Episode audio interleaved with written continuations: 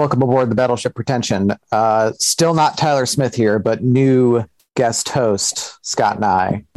I'm David Bax. Uh, Tyler Smith is still ailing, um, doing a little bit better. You can find out more for yourself about what's going on with Tyler if you go to caringbridge.org slash visit slash gen. No, let me start over. caringbridge.org slash visit slash Tyler and Jennifer Smith.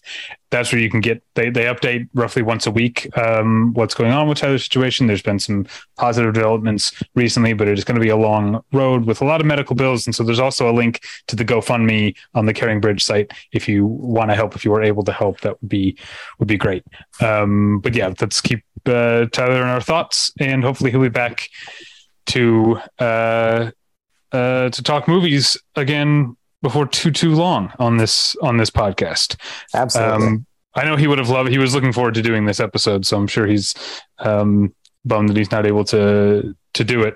But before we get to that episode, I want to tell you, uh, Scott, I want to tell you and the listeners about tweaked audio dot com. tweaked audio dot com is where you go for professional quality earbuds in a variety of stylish styles and colorful colors. They look great. They sound great. Uh, Tyler and I use them each and every day. Oh, I don't know. He's probably not using them in the hospital right now. Actually, he might be. I don't know.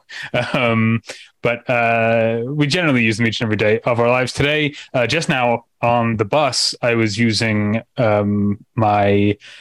uh tweaked audio dot com tweaked audio dot com earbuds to listen to the new album by a Portland hardcore band called Long Knife, and the album is called Curb Stomp Earth, and uh, it absolutely lives up to that title. If you, whatever you are imagining in your head, yeah, music, music called Curb Stomp Earth, that's what it uh lives up to. It's pretty sick. It's pretty great. Sounded great on my tweaked audio dot com earbuds. They're available at a low low price at tweaked audio dot com, but if you use the offer code pretension at checkout, you get one third off that low low price and no shipping charges. So please go to tweaked audio dot com and use the offer code pretension. That's not just the sound of that first sip of Morning Joe. It's the sound of someone shopping for a car on Carvana from the comfort of home. That's a good blend. It's time to take it easy, like answering some easy questions to get pre-qualified for a car in minutes. Talk about starting the morning right. Just like customizing your terms so your car fits your budget. Mm-mm-mm. Visit Carvana dot com or download the app to experience car shopping the way it should be. Convenient, comfortable. Ah. Scott? Yo, let's get into it, shall we? Absolutely. Uh, astute listeners, longtime listeners might have glanced down at their their Zunes or their M P three players, or I'd say or even uh, and, new listeners could have uh, sussed that out. Yeah, and and and and they might have noticed that the number of this episode, because this is a numbered episode, not a uh, B P Movie Journal or a Patreon. This is a numbered episode. There's a number of weeks we've been doing the show. The number of the episode ends in a zero, but is not evenly divisible by the number fifty, and therefore that means we're doing a profile, a tribute to someone uh from the world of film who has passed away in, in recent months. And uh we well I I say we Tyler and I have chosen to profile the late James Caan, um and uh Tyler can't be here obviously, so Scott is going to fill in. Scott uh, has been um cramming James Caan movies from what I understand. Um yeah, I'd say a solid third of the ones we're going to talk about are so- ones I watched the last two weeks.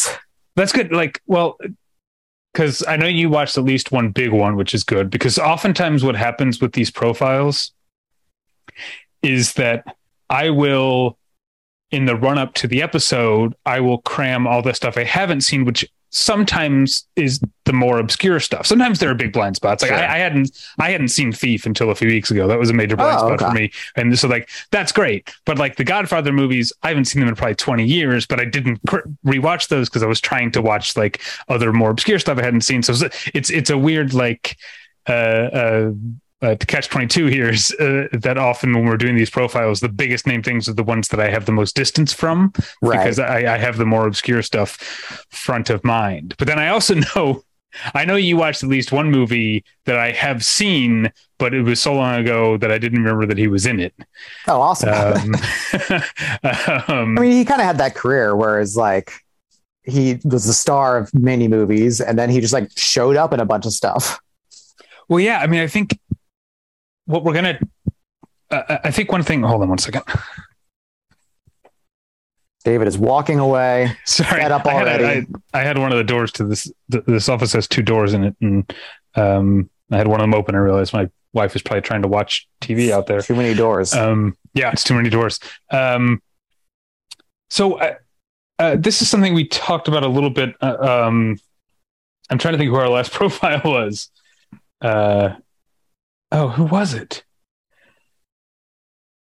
Oh, no, it wasn't the last profile. It was, we did a um, a tribute on the Patreon to Paul Sorvino. Oh, sure. And we were talking about the idea that post Goodfellas, a lot of Paul Sorvino's casting is almost like dependent on you understanding that he's Paulie from Goodfellas. Yeah. You know, and I think a certain kind of thing happened maybe with The Godfather and, and James Caan and him. Uh, because I would a lot of the movies that I watched in preparation for this were his earlier movies, hmm. um, and you see a, a a different side, often a more vulnerable side to him. I think pre yeah. that, and then he becomes this paragon of machismo, and a lot of his casting for most of the rest of his career is based on him being like a man's man in a lot of ways. I mean, there are exceptions, obviously, but that. That seems to have been a, become a defining part because of playing Sonny Corleone. Yeah, and I think even more so, the idea of him just as like this pure force that has to be reckoned with, and that whatever his character is setting out to do, whether he's the star of the movie or just a supporting role, he's going to figure out a way to do it, and he's going to like achieve his end. Um, and I think the other thing The Godfather established is that like the guys he plays aren't going to be the high thinkers, you know. They can be really skilled at what they do, but right, they usually kind right. of top out at like upper middle management of usually the criminal world, but yeah. of whatever world he's in, he doesn't have like the wherewithal to oversee everything and to be the big boss, but he's the guy who can get shit done. Yeah. Yeah. Well, let's, uh, uh, those are some, my general thoughts. Do you have any other general thoughts before we just jump into going chronologically? Cause I know we have a lot of movies to cover today. Yeah. I'd say we just dump, jump in. Okay, well, I'm starting in nineteen sixty-six. I'm in sixty-five. Okay, what do you got? Year, uh, with Red Line seven thousand. Um, I think the first movie he made with Howard Hawks. It's a race car movie. It kind of fits into the what I now think of as like Rick Dalton movies, where it's like they're trying out a new leading man, and you can tell they don't know if it's going to work, and the premise is kind of loose, and there's clearly not so much money put into it that they really care about the result. It's just like a filler movie that uh, some new sixties leading man is in, and he is the sixties leading man in this case. Um, he plays a race car driver whose best friend dies in, you know, a race car accident towards the beginning of the movie. Um, and the best friend had just gotten engaged to this girl from California who's flying out, and she's flying out not knowing that her fiance just died. And of course, you know, Uh, James Caan gets to know her, one thing leads to another, et cetera, et cetera. I saw this a while ago, so I don't have like the best memory of it, but um, you can definitely see Caan um, cementing himself as a dependable leading man who has like some interesting nuances. I think a lot of really what gets established is like the James Caan persona is kind of evident in this. Um, it's a little bit more vulnerable, but he's still a little taciturn, a little reserved, and a little... Um, Uh, you know, trying to do the right thing by this girl while still um, being kind of a young hotshot guy. Um, it's a cool movie. It's it's definitely got that kind of lazy sixties, like I said, Rick Dalton movie kind of feel where it's, you know, it's not Howard Hawks at his best, but it's got that great hangout vibe. It's got a lot of great side characters. And again, I think Caan kind of comes out of the gate pretty strong. This, I mean, that seems like a perfect transition into the nineteen sixty-six movie El Dorado, which is also Howard Hawks sort of lazy hangout, not Howard totally. Hawks at, at his best.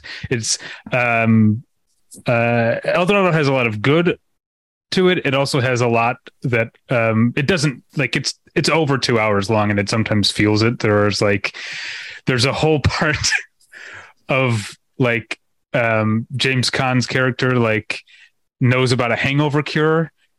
Like for yeah. Robert Mitchum's character, who's drunk, and it like takes up weirdly like just ten minutes of the movie. If you have to like go to the general store and get the stuff and bring it back and mix up the hangover cure, and there's a lot, I guess that's that hangout stuff you're talking about. But um, uh, I found El Dorado to be kind of like uh, fun, but definitely lesser Hawks. I really like El Dorado. Um, it's definitely a remake of Rio Bravo. Um, it's shorter than Rio Bravo, so if your uh, hang up is length, then certainly it's got that edge on it. I also think Mitchum plays a more like desperate drunk than uh, Dean Martin did. Um, and I kind of just prefer James Caan and kind of the young hotshot role to um, Ricky Nelson um, from Rio Bravo. And, you know, Caan's got that great hat. He's got this kind of great yeah, outfit, great, throughout, great series yeah. of outfits throughout the movie. That's pretty great. Um, and I love the fact that he can't shoot. It's a great yeah. like premise for a Western character who is still like turns out to be like a guy to be reckoned with. But the whole well, we meet of- him murdering someone with knives. Yeah, so that's a and good start. He still is like the like fresh-faced comic relief, shiny like new kid, like who's yeah. a little bit awkward but like charming. And even though we're introduced to him literally killing a man with knives, yeah. um, but yeah, fantastic hat. Um, the hat goes a long way. Yeah, yeah, yeah. I do like that whole opening scene where like he's kind of having the show, or not opening scene, but the first scene he's in, where he's having that showdown mm-hmm. with the guys, and the bad guy's like, but it shouldn't have taken four men. And he's like yeah. slightly holding that against his like henchman guy and like willing to let James Caan just kill him because he's yeah. like, felt like he, his henchman was being a little ridiculous in some past incident he wasn't even a part of. yeah. Yeah. Um, but uh, th- uh, to me, this is, cause I'm not having seen Red Line, Red Line seven thousand. This is a good, he's clearly a strong screen presence, even like with, with Wayne and Mitchum oh, yeah. there, he still very much establishes his own territory on the, on the screen um, and carries himself with confidence, which is a big part of his characters going forward. Yeah. It's interesting in these two movies that he like was kind of trying to slide into a Hollywood that a couple of years later was going to crumble, and which he would kind of help redefine, but he totally could have been like a classic Hollywood leading man. And if that Hollywood had kept going, he would have been just fine too. Well, speaking on of things on the verge of the new Hollywood, um, nineteen sixty-seven, we've got uh, a Robert Altman, an early Altman countdown. Yeah, I, I wanted to see this, but I, I have not seen it. Yeah, it's. I think I like. I think I rented it on Apple and in standard def, but it like sure. it, it, it looked all right. Um, uh, but it doesn't feel, you know, it's Altman in his like before he was establishing his voice, and he where he's kind of like a journeyman, I guess. Right. And it's a it's a solid. Um, movie. It's interesting to watch. Um, I guess nineteen sixty-seven, it's nineteen sixty-seven, like Americans had already been to space, but not to the moon yet. And that's what this movie is about. That um, uh, Robert Duvall and James Caan are both like um, test pilots who um, are preparing for moon missions, and and then Robert Duvall is selected to be the you're going to be the, their solo missions, um, but like so Robert Duvall, you're going to be the one who goes to the moon. But then what happens is the Russians land on the moon before the Americans, and they decide we can't send anyone from the military.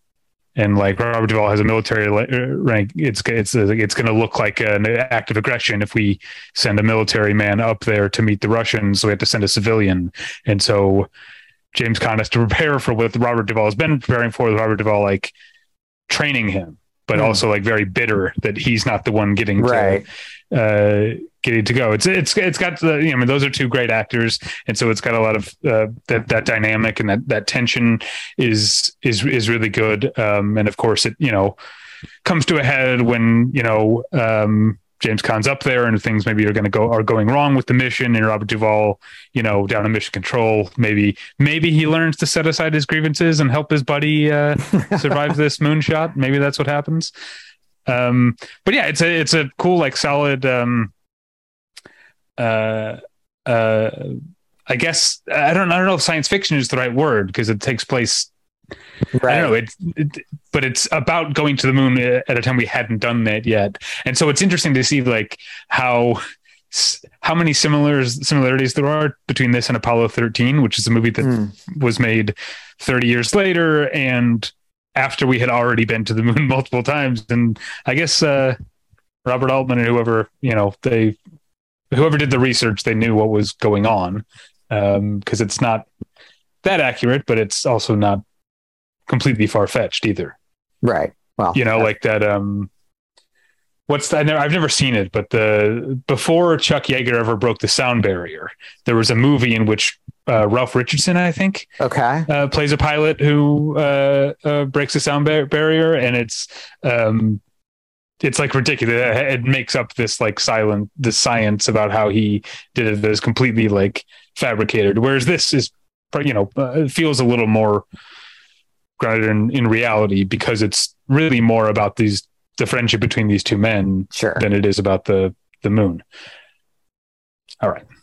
Uh, next movie I have, at least, is sixty-nine. It also has Duvall in it. Uh, is that The Rain People? Yeah. Yeah.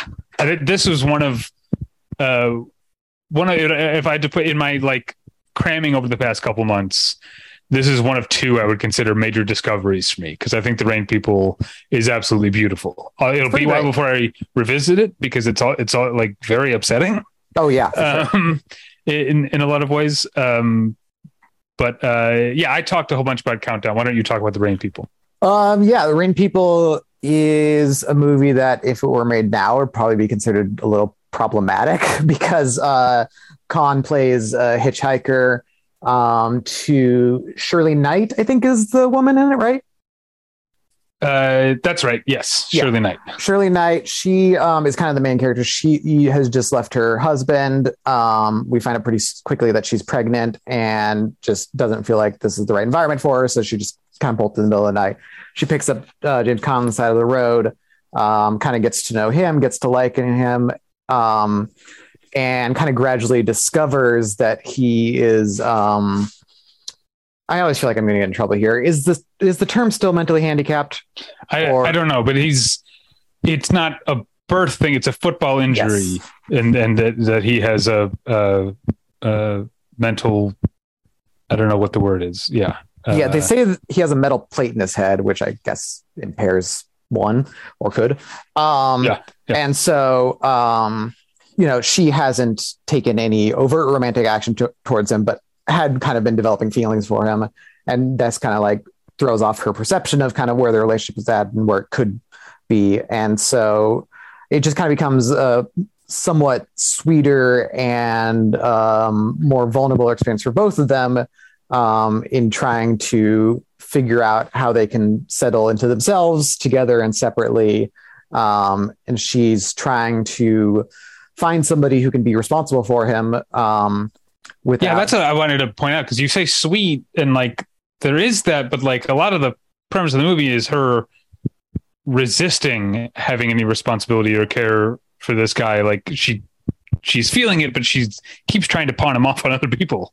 But that's what becomes so sweet about it, is that she keeps seeing this, these scenarios in which he wouldn't be well served by her just leaving him, and she keeps kind of going back for him, you know. Yeah. That she kind of continually feels this degree of responsibility and can't let go of that. And even as she's tr- reached this point in her life where she's trying to let go of responsibilities and trying to kind of set herself out on her own, she has found somebody to whom she feels in debt and be slightly burdened by it. But I think it also gives her more agency maybe than she had in her marriage, is kind of the impression I got. Right. Um, right.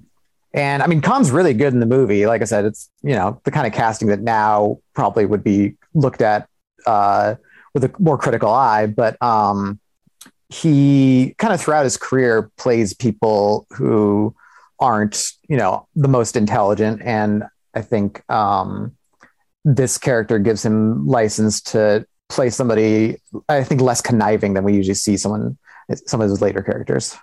Yeah. I mean, there, there's a, there's a, um, there's a sweetness to him here that I, I feel like, um we don't see as much la- later on. There's yeah i mean i i used the word vulnerability earlier in, in the episode, but um uh yeah but it's it's a it's a I think a very well pitched performance, in that it's not he's not overdoing the the the mental issues, you know, and, right. and making it like a, a caricature, but he's also not overdoing the like Uh, oh, he's just a sweet innocent teddy bear like angle either. It's it's a uh, it's very uh, specifically uh, calibrated. Yeah, I mean, he plays it as a guy who's like he can tell he's missing out on something in most scenarios, but he can't quite tell what. And he's kind of constantly, you can see him kind of constantly trying to play catch up. Yeah, yeah, it's there's a lot of sadness to his situation. Oh, for sure. And and um, it's sad to see people willing to take advantage. Um, uh, but then, yeah, uh, Robert Duvall plays a, like a highway patrolman, I think. Yeah. Or local deputy or something. Yeah. It's kind of funny to see him like slide into this like smooth operator mode where he's like trying to pick up Shirley Knight. Yeah. It's like not again, not a registered U G C Duvall in either. Yeah. Yeah. Um. All right. Well, let's. Are we moving on to nineteen seventy-one? I'm seventy-one. Yeah. Is it Brian's Song? Yeah. Yeah. Uh, I don't like. I didn't like this. um. I I didn't like it as much as I I thought I would. Given it has a pretty strong reputation still. Um. I think it was in uh, Matt Zilger-Seitz and Alan Sepinwall wrote a, a book on the history of T V and kind of places in the top five T V movies of all time. Um, and earned James Caan an uh, Emmy nomination, and it seems like this kind of like put him on a, the map in a significant way as kind of like mm. a hefty, dramatic leading presence. It was a hugely popular movie. It was like the most viewed, t- not only just T V movie, but any movie to be showed on T V at all of that year. Um, and so it was really like a kind of cultural force. It's about um, so James Caan plays a good old Southern boy, not the most convincing Southern accent, but you know he's putting it on. Um, who is starting out with the uh, Dallas Cowboys, right? Or no? No, isn't it Chicago? It's the Bears. You're right. Yeah, yeah. yeah. Starting out with the Chicago Bears. Um, alongside, I love like this era of movies when like professional sports wasn't big enough to have that much control over their. I mean, I guess that the Bears come off kind of well here. Yeah, I think but so. um, you could just like put sports teams. Yeah. I always, for some reason, I always think of like. Um, The Friends of Eddie Coyle has like oh sure actual foot. They go to a Boston Bruins game. And there's just actual footage of the Bruins playing um, in, in a movie that's not you know uh, it's not a squeaky clean uh, family right. friendly N H L image.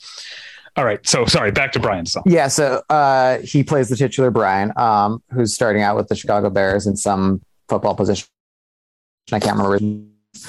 Um, alongside uh, Billy Dee Williams, um, who is a more talented player, but obviously um, the, the movie takes place like fairly close to when it was made. I think it was takes place in like the mid sixties, I want to say. Okay. Um, and it's based on a true story. So uh, of course there's the racial segregation issue and um, all the things that Billy Dee Williams' character, who I cannot remember the name of, um, has to overcome.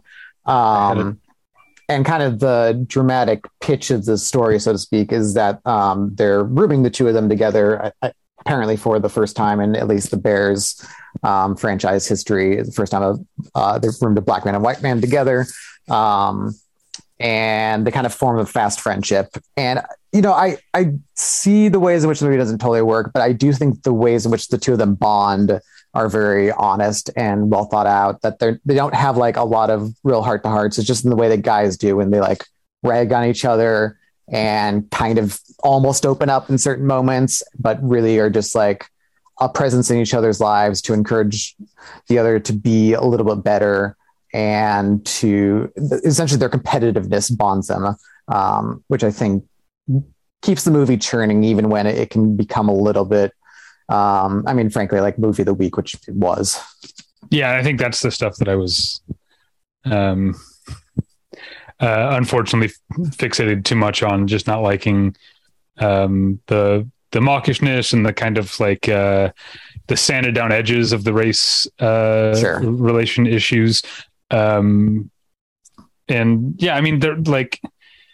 Uh, to our younger listeners, there was a time when the bar was considerably lower for television than oh, yeah. it was for movies. Um, and uh, I think this is, yeah, calling this one of the greatest T V movies of all time is probably um, probably fitting in, in by that old rubric where that right. was a that was a big asterisk. Yeah. The other thing I wanted to say about it is, um, so James Caan's character um, starts to develop cancer, and the big you know pitch of the movie is that. Um, He's like dying and can't play football, et cetera, et cetera. Very T V movie of the week. Uh, Caan, I think, plays the physical uh, disintegration of that very well. Um, I think especially his final scene is some really, really strong acting. And obviously, physical incapacity will play a role in a future James Caan performance. Yes. So now we move on to the big one. Yeah. The Godfather, Sonny Corleone, nineteen seventy-two. Which, like um, you, I haven't seen in full in quite some time. I, I rewatched some scenes of it this past week just to kind of get back okay. in the mode of it and kind of remind myself of what's so striking about the film and his performance in particular. And yeah, I mean, it's easy to see why he became a, and why really everybody became a star based on the movie, but especially him. And I'm, I am one of those who prefers part two over the original, but when I get drawn to the original, I think it, it was really because of Caan. Um, the dynamic that he brings to the movie, you know, I mean, Brando's great, of course, but I think a lot of what he's bringing to the movie is there in two as well. I think what Caan brings to it is a very uh, dynamic energy that the second one doesn't have as much. And a lot of kind of the plottiness of the first is well served by having a character who's so eager to be active at all times. Yeah, that's, um, that's definitely what I remember is, is that, um, he, he has this, uh, uh, this, this energy that almost wants to, uh, uh, like pull the movie forward and, yeah. and, and he, he, he keeps wanting to, to, to move things. And, and, and he's, uh, uh, it's, and it's, it, that, that presence is very much missed when he's gone, because he's not in, he's not in the whole movie, as we know. Right. Um, uh, and, and I, and I do think that that's, um, I don't know, cause it's been so long. I can't remember how far into the movie it is before he, he gets it. It's a um, good ways. Is it really? Okay. I remember for some reason, I remember it being earlier on, but, um, uh, yeah, it's still, um, you, um, uh, that he, he puts such a stamp on, on the movie that, that his, uh, his absence is, is, is palpable. Yeah. And that's like where I, I think a lot of the kind of passive energy in like part two comes through, is that there's, you know, Michael's the more methodical leader, but he doesn't have the dynamic quality or the ability to kind of get like the uh, charisma really to gather people together the way that Caan does. And even though Sonny is clearly not, you know, designed to lead the families, he has kind of the force of personality that Uh, a leader should have, and kind of the warmth a leader should have that Michael clearly doesn't. Uh, all right. Well, let's move on to the next year and a movie I'm very glad I watched, even though it's kind of a trifle of a movie, uh, Howard Zeef's Slither. Haven't seen it. Um, it's, it's a, a, a very like sort of uh, ramshackle crime comedy um, about a, uh, let's see, he's a, a car thief. I'd forgotten that. I'm just looking that up on IMDb. He's he's he's a car thief, but he gets out on parole, and it's basically he's it's it's the the bit here or whatever is that he's he wants to go straight, but he keeps getting drawn back into weird like capers, and yes. um, uh, it's it's got um, uh, Peter Boyle and and and Sally Kellerman, um, and also. Uh, Alex Rocco uh, in a small role, but um, uh, yeah, it's it's a really just a, a, a it feels very early to mid seventies sort of slapdash um, fuck around like movie that's never never taking itself too seriously. Like the whole the guy I can't remember who play who's plays the actor or who plays the actor who is the actor who plays the guy he gets out a prison with, and the guy's like, come over to, you know, I'll set you up with a job, come over to my house. And like they're at this guy's house um all of like thirty seconds before people show up and start shooting at them from outside the house. And like they kill the guy, and the guy says like uh, uh he, he's like, there's a secret comp-. He's like dying. Mm-hmm. There's people, we don't know who's I who's out there shooting at him, and he's he's like dying, and he says, "Hide." There's a secret like a uh, trap door. Go hide under there. So he goes and hides under there, and while he's under there, the guy's like last act before he dies is he blows himself up, and then James Caan comes up into what was once a, ha- a house and is now just a bunch of like shrapnel and wood and stuff in a in a field, and everyone's gone, and he just like takes a car and leave, and that's how the movie starts. Awesome. It's, yeah, it's, it's a it's a very fun and and silly movie, um, and also um, like I said, Sally Kel- Sally Kellerman is the uh, the uh, female lead, the romantic lead, I guess, uh, and she is also somewhat recently passed away last mm. last few months or so. So R I P to Sally Kellerman. two. Um, uh, should we move on to nineteen seventy-four? Yeah, I mean, I can start with another like total screw around seventies movie that I, I mean, it's been a long time since I've seen it, so I don't remember it that well. But Freebie and the Bean um, okay. is a whole lot of fun, as I recall. It's like similar to like you saying they like start the movie by kind of randomly blowing up a house or whatever. Yeah. There's a certain degree of seventies movies where they just seem to have too much money and seem to like have to spend it in some way that's like vaguely irresponsible. So there's like all kinds of ridiculous car chases and car crashes and stuff in this movie. Um, I think it's most famous now for being um, very uh, politically incorrect in the way that James Caan and Alan Arkin talk to each other. Um, they right. play the um, respective Freebie and the Bean. Um, but if you can hang with that, uh, there's a lot of really funny lines, and certainly pairing two guys like Alan Arkin and James Caan um, make for a lot of really fun scenes and a lot of great energy. The two of them in the seventies really were just, I mean, like a lot of actors, especially the men in the seventies, were just really letting it all hang loose and putting themselves out there and just having a ball. Um, yeah, like I said, it's been a long time since so I don't remember any specifics other than that, but um, it's definitely Caan in full movie star mode. I've I've never seen it, but I'm looking at the cast list now. Weird coincidence. So Slither, he stars with Sally Kellerman. Right. Sally Kellerman. In this movie, the female lead appears to be Loretta Swit, the two actresses who played Margaret Houlihan in MASH. Oh. Sally Keller- Sally Kellerman in the movie and Loretta Swit on the T V show. Right on. Interesting. I, I, I don't know I'm, I'm MASH as well as you do, but uh, there you go. Um, it's a good, good T V show. Uh, um, well, other... I, no, go ahead. Yeah, the, the Gambler is also nineteen seventy-four.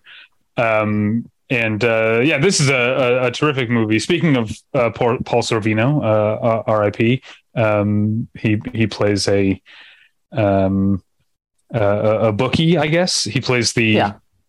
There's multiple bookies in the movie, but he plays the one who's like is kind of friendly or like wants James Caan to stop destroying his life. There's always that still one take his bets. Yeah, yeah.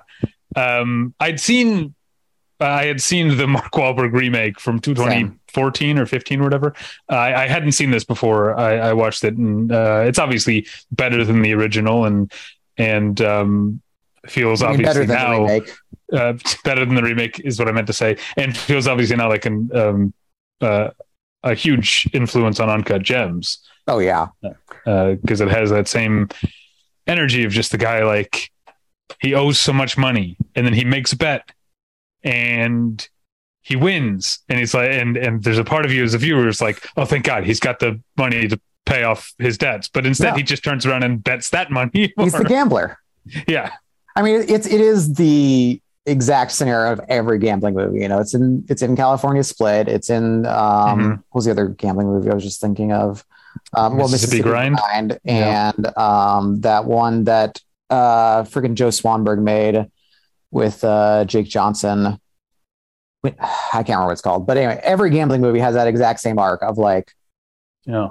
there's the guy, he, he starts out in the hole, comes a little bit out of the hole, but only to get further back into the hole. Yeah. And on and on and on. Um, I do like that uh, James Caan is a teacher, which like is not the kind of profession you would expect a degenerate gambler to have. And you certainly wouldn't expect a teacher to dress like James Caan does in this movie with like the super button down seventies shirt, just like yeah. letting the chest hair hang out. Um, but it is a definitely iconic Caan look. Yeah. Um, uh, yeah, I guess I wasn't surprised he was a teacher because Mark Wahlberg was in the Mark Wahlberg well, sure, I yeah. knew it was coming. Um, but uh, yeah, also the fact that he comes from uh, not, he's not just well off. He comes from a, a wealthy family. Yeah. Um, and, uh, I don't know what we're supposed to glean about what that, how that informed his relationship to money. Well, it's like that he essentially doesn't know the bottom and wants to see if he can get there kind of thing. And right. knows in the back of his head, even if he does, he's still got a windfall waiting for him if, uh, he really gets desperate. Um, all right, let's move on to nineteen seventy-five. It is worth at least mentioning they just show oh. up at the end of Godfather Part Two. Um, Oh, see, I didn't even remember the bait. I'm seeing it here uncredited. On, yeah. yeah. At the very end of Godfather Part Two, there's a little flashback scene to um, one of Vito's birthday parties. Um, and the kids are all together kind of talking about, um, oh, it's right before Michael's about to go off to the war. So it takes place, you know, a few years before um, oh. part one. Um, so it was new footage that they shot. Yeah. They shot it for part two. Um, oh, cool. So yeah.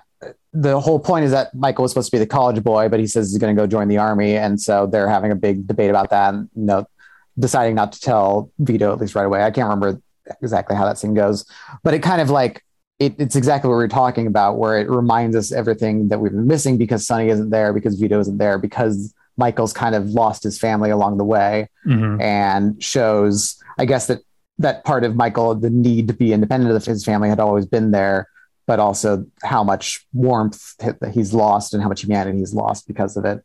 And, mm. you know, it's a very brief scene. I think it's only composed of a single shot, but um, Caan can come in and kind of bring it all back. Uh, all right. nineteen seventy-five. And I guess this is, like you were saying with Phoebe and the Bean, very much movie star material, I guess, but I I am not a fan of Norman Jewison's Rollerball. I hate it. I think it's so uh, boring. Yeah. Okay. I'm glad that you feel that way. It's, it's, it's, it's self-important for, for something that should have so much fun in it. Yeah. It's not fun.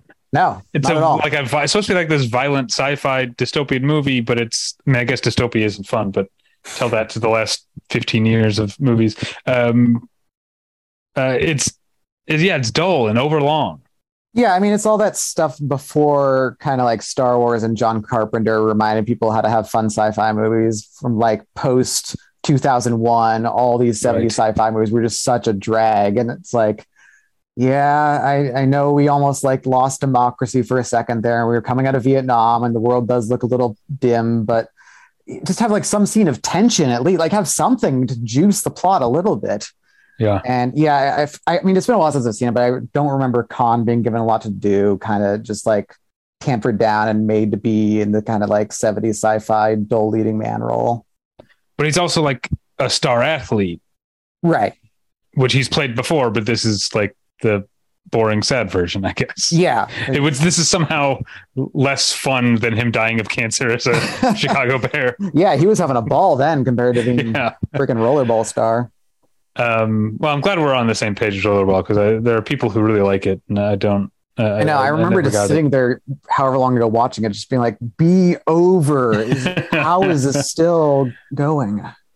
Um, another bit of trivia: um, John McTiernan remade two different Norman Jewison movies. He remade Rollerball, right. and he remade The Thomas Crown Affair. Oh yeah.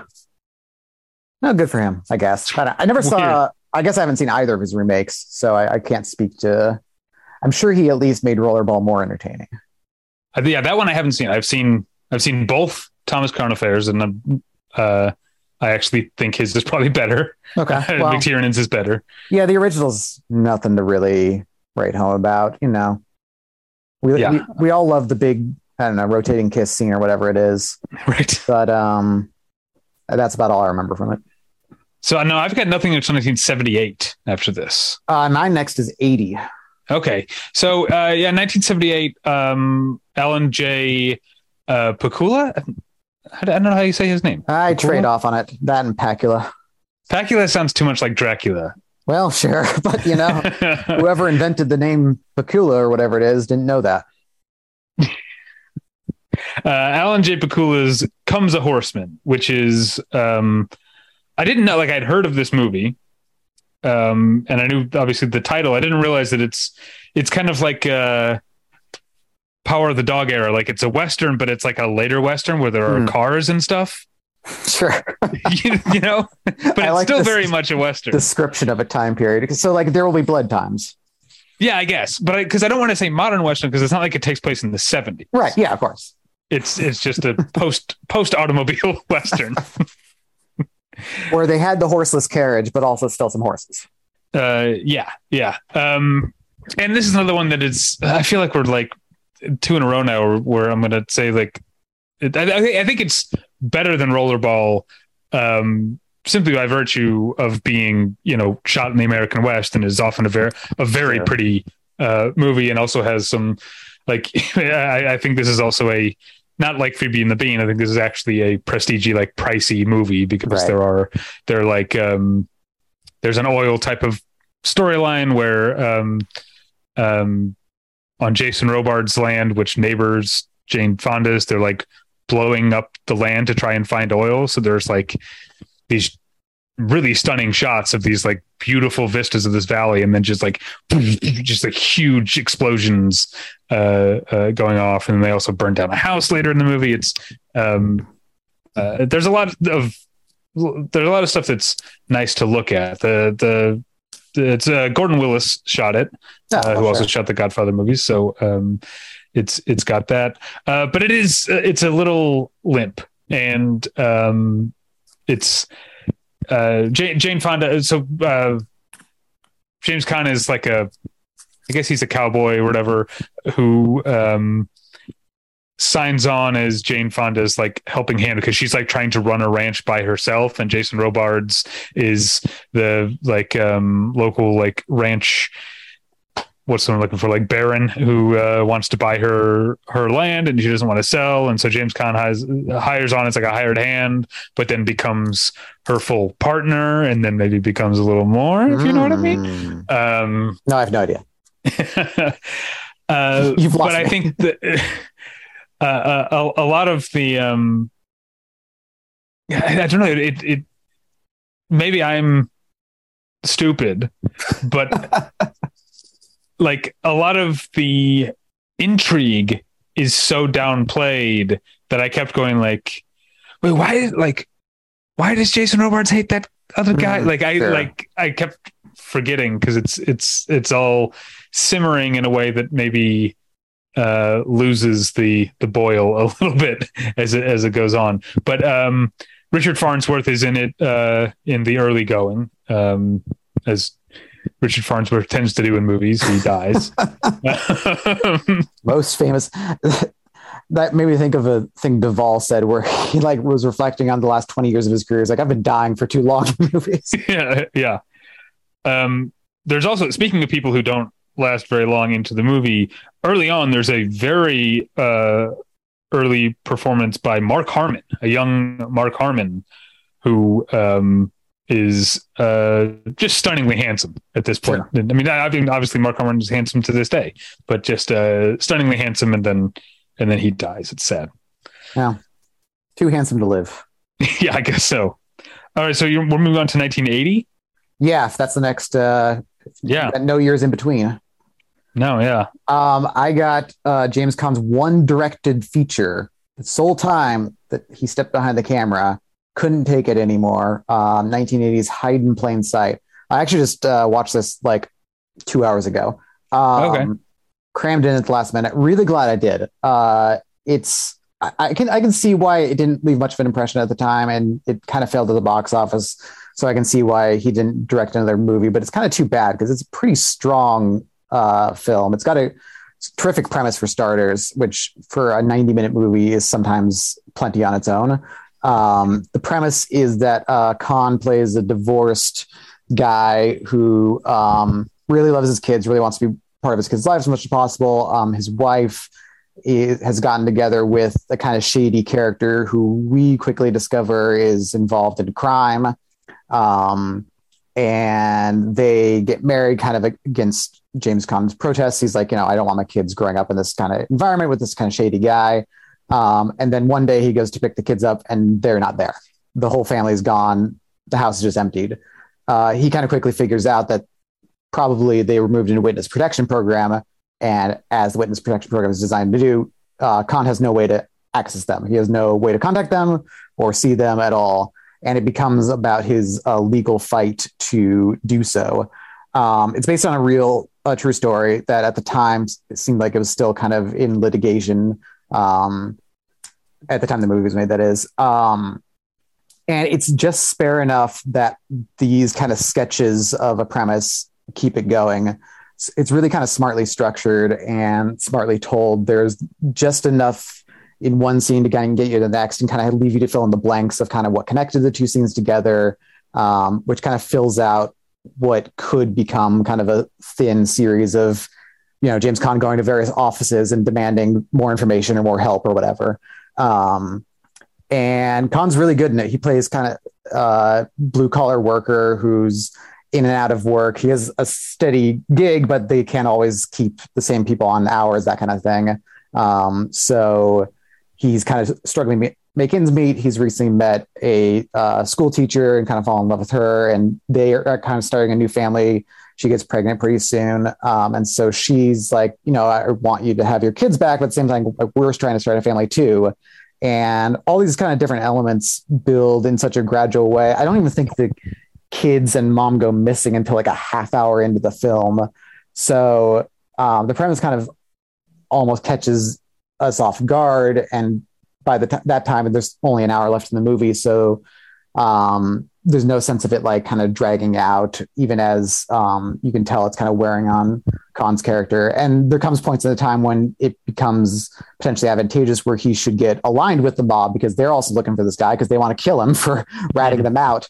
And so they're like, you know, we can help you, but he realizes that that'll just bring his kids closer to danger. And so he's kind of torn in all these really interesting directions, and he's not um, savvy enough to figure out the best ways out of them always. You know, he's, this movie's smartly told in that um, Caan's character isn't the smartest guy and isn't always the nicest guy. And that kind of holds him back from getting his ultimate goal, even as, I mean, like I said at the top, it's James Caan, so we can tell he's going to be determined. He's going to get to his goal no matter what and kind of see his plan all the way through, but he's just not quite smart enough to go about it in quite the best way. Um, so yeah, it's got a lot of great texture to it. It takes place in Buffalo and has what feels like a lot of really honest local flavor. Um, and mm. yeah, I really, even before kind of the premise kicks in, I just found it to be this really charming family uh, drama slash romance. And then by the time the plot kicks in, the characters are so endearing and so interesting that um, it's more than enough to carry us through. Uh, yeah, really strong movie. I wish he'd directed again, but um, strong solo effort. Okay, so moving on to nineteen eighty-one, and yeah, the biggest uh, blind spot, I think, on my list that I got to fill in here, obviously, Michael Mann's Thief. It's been something I've been meaning to get to for forever, and I guess I was just waiting for James Caan to die um, to, to watch it for, for some reason. Um, uh, yeah, I uh, um, it has. I mean, I, I want to talk more about James Caan than than Michael Mann, but it. I, I still do want to talk about Michael Mann and how. Uh, In awe, I can be sometimes of the way his movies feel like they're big.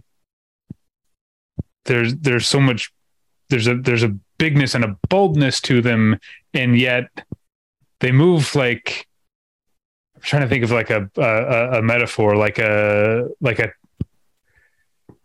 like a like a tank, but on like ice skates, if that makes sense. Like sure. There's a hugeness to his movies, but also an agility and a delicacy yeah. um, that uh, it's very, a very difficult needle to, to thread. And so this is, in many ways, it's a, like a, a, a big crime movie, you know, that has like slow motion shootouts and, um, and it has a uh, James Caan playing a. Uh, I talked about that, that swaggering machismo thing uh, earlier. That's definitely what he's got going on here. He basically like gets he gets the girl like by force, just like well, walks yeah. into the bar and like grabs her and is basically like, "You're with me now," and then she is uh, for, the for the rest of the movie. Um, uh, yeah, speaking about things, speaking of things that wouldn't play well uh, today, I don't think. Um, uh, but there's also so much, uh, beauty to the movie, and, and there's the, um, uh, the, the main center, like centerpiece, like heist sequence that has a lot of, um, it has a lot of what I'm talking about. It is people like pounding their way or using machinery to blow their way into, uh, into a vault, but it's also gorgeous to look at because there's these sparks, uh, sparks flying. Um, you've also got a, I, I feel like we don't get this enough anymore, a remnant of uh, eighties filmmaking, um, men bonding on the beach. Sure. Like after the successful heist, right. James Caan and, and um, Jim Belushi uh, are on the pair. beach. And it reminded me of like, obviously Top Gun and like beach volleyball, but then um, uh, Rocky three and uh, okay. Rocky, Rocky and Apollo. Like they're like, they're racing on the beach to train, but also they're kind of like fucking with right. each other a little bit. Like just, yeah, men on, men on the beach. Uh, the beach was a big place for male bonding in the eighties and movies. David, uh, if you want to go to the beach with me, you can just say this so. Is what I'm aiming at. Come in this like back doorway of like talking about Rocky three. Yeah. Um, anyway, but uh, yeah, James Caan, I guess much like we were both saying about his performance in, in the Godfather movies is, um, just uh, uh, a a force in this movie to be oh, yeah. to be reckoned with. He's he's punching his way or headbutting his way from one scene to the next through through the movie itself. It feels like at times. Yeah, I mean, this is like the Caan performance for me, and I think for a lot of people. And I'm not like like I like Michael Mann in his movies, all right, but this I think works so well for me because of Caan and because he's so charismatic. And he's just filmed in an interesting way where, like, I mean, Caan's a big guy and big, broad shoulders, but he, I, I th- he looks like gigantic in a lot of shots of this movie. Um, and certainly, like, that positions him well every time he has to go toe to toe with anyone who thinks they can get one up on him. Um, this is probably the chief, like, exemplar of what I mean of, like, he doesn't play a guy at the top of the food chain criminal wise, but he's the most talented guy in the bunch. And he's going to come out on top because he knows his shit and he knows himself. He knows what he's capable of and he knows what he can do. Um, and watching him kind of juggle the criminal aspect, the relationship stuff, um, and trying to like also build out something of a life outside of crime is so good. And like just him getting on the phone and be like, or the one, two jobs tops, just get out. Um, yeah. Like every scene he brings so much, um, intention and direction to that. It just kind of like forces the movie along. Whereas I think, I, I don't know, I, I feel like sometimes for me, Michael Mann movies can feel a little sleepy. Um, but Caan definitely keeps it alive. Uh, man, I like that. You're the, the, uh, Michael Mann, uh, naysayer. Um, I know. Don't tell us on Twitter. Yeah. Everyone loves Michael Mann now, but I, Uh, I'm guilty. I've always, um, uh, even before I really knew who he was, I think, um, well, I think like I probably the f- weirdly, the first movie I knew, like sat down knowing I was watching a Michael Mann movie was probably The Insider, which is a great movie. But now when I think of what makes a Michael Mann movie, it's not one of the ones that come up. And right. I look in, re- in retrospect, I realize like, oh, the things I loved about Heat and Manhunter, those are the Michael Mann things That, that I that I love, and then of course Public Enemies is a you know a milestone for me. Right. All right. Um, I'm jumping all the way to nineteen ninety. Uh, I got eighty-seven, which uh, is uh, Gardens of Stone, which reteams him with Francis Ford Coppola. Um, it came about at a tough time for Coppola because midway through the shoot, um, his son died in like a horrific accident. Um, that actually I didn't know this, so I knew that part of it, and that like he kept kind of carrying on, kind of making the movie while grieving his son. Um, but apparently, one of the guys who was originally cast in the movie was like involved and somewhat responsible for his son's death, and like got charged with, I think, either charged with or um, accused of manslaughter as like a result of the investigation into his son's death. So that guy, of course, was fired off the movie pretty quickly and replaced with some other guy. Um, But uh, this is another one that positions James Caan as like a certain degree up on the food chain, and uh, one where he wants to be a little bit higher. Uh, he plays a career army guy who has somehow landed a job essentially just burying people during the Vietnam War. So he's the guy who's in charge of the kind of ceremonies that go on to bury soldiers, all those twenty-one gun salutes and handing off the flag to the widows and all that kind of stuff. Somebody's got to manage all that, and that's James Caan's job. Uh, it's actually kind of he and James Earl Jones heading up that operation, and the two of them have amazing chemistry, as you might expect. Um, they're kind of these two longtime Army guys. I think they served in Korea together, um, so they have like a really strong relationship and just kind of that great shorthand uh, thing that you see in a lot of strong Army movies. Mm-hmm. Um, And Caan's also trying to romance a reporter played by Angelica Houston, and the two of them also have that kind of great, similar to Thief, actually, him and um, Tuesday Weld. There's a lot of Caan movies where he's kind of trying to put the moves on a woman. He's less forceful in about it in this than he was in Thief. But um, we'll see, I think, as he gets older, a recurring motif of James Caan trying to woo a woman who's a little bit outside of his league and trying to uh, make himself seem a little bit more educated, a little bit more refined, a little bit more together than he might have things. And that is definitely the case with uh, Gardens of Stone. And it's interesting for it to come about in nineteen eighty-seven, where you kind of get the rise of, uh, shall we say, boomers feeling good about themselves movies, where it's like, oh yeah, we all knew the Vietnam War was bad kind of thing. And like a lot of movies start to come out over the next few years of like really patting themselves on the back for like being so right about history and all that kind of stuff. And this is kind of like at the dawn of that, but it still acknowledges the kind of like culture of the time was kind of in favor of Vietnam. And so mm. Caan and James Earl Jones are both like kind of right-minded, not right morally, but right-wing minded guys, mm. but not like gung-ho. Caan kind of has some objections to the war that are more like strategic. He just doesn't see it as a, win- a war they can win. And certainly as a guy who's responsible for burying all the g- young men who are, you know, coming home in caskets, mm-hmm. he's seeing kind of the bad side of it.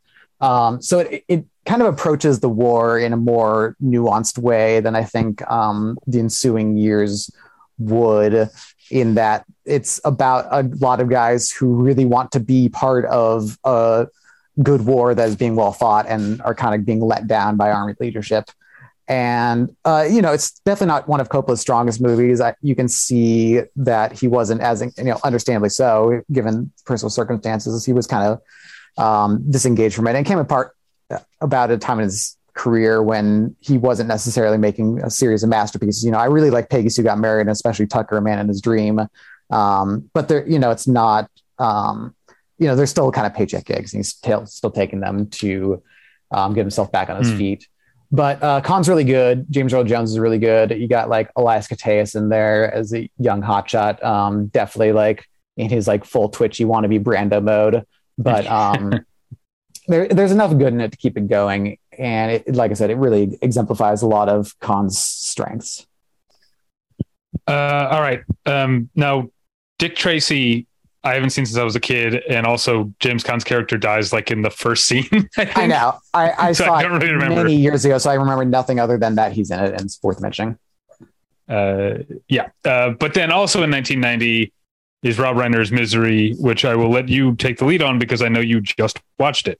Yeah. Um, it, one that had been on my list for years, and like you with Thief, apparently I was just waiting for James Caan to die. It, yeah. it, frustratingly, it had been floating in and off of like H B O Max and Hulu and various other streaming sources for years, and I just like kept putting it off for that reason. Be like, oh, I'll always have a way to watch it. But then, sure enough, when Caan dies, the frickin' ghouls at uh, whoever pulls these levers jacked it up to a fifteen dollars buy only. Fortunately, my good friend David Bax has the Blu-ray and lent it to me. Yeah. Um, yeah. Uh, Yeah, which led to you seeing me in my pajamas, which is rare. No one sees me in my pajamas. But you came by to buy, borrow the Blu-ray, and I was already... Already way in on nighttime. Yeah. Um, I woke you up out of bed like Ebenezer Scrooge. And you came down in your nightcap and you're... Holding a candlestick, candle, yeah. yeah. Yeah. Who goes there? Yeah. um, yeah, it, it, it was interesting watching it because it's like such a culturally like forceful movie, and one that like has a lot of like iconography in the popular consciousness, and it's a lot like stranger than I kind of expected. It's certainly a lot funnier, and sh- shot by Barry Sonnenfeld, and it kind of has a certain like Coen vibe to it because he shot, you know, all the early Coen Brothers movies, and it has kind of that same like wide angle lens, weird angles on it kind of perspective that really juices what certainly could be a very um visually dull premise of a guy gets in a car accident and is trapped in this woman's house because she's crazy. Um, and just like the texture of um, Kathy Bates' character is like so unusual and so strange, how like she can be like so terribly sweet. I thought she would just be like nonstop crazy the whole movie, but um, she's like very charming and very like simple and sweet in a lot of ways. And uh, you know, they, they apparently churned through like offering this part to like a dozen different actors before they got around to James Caan.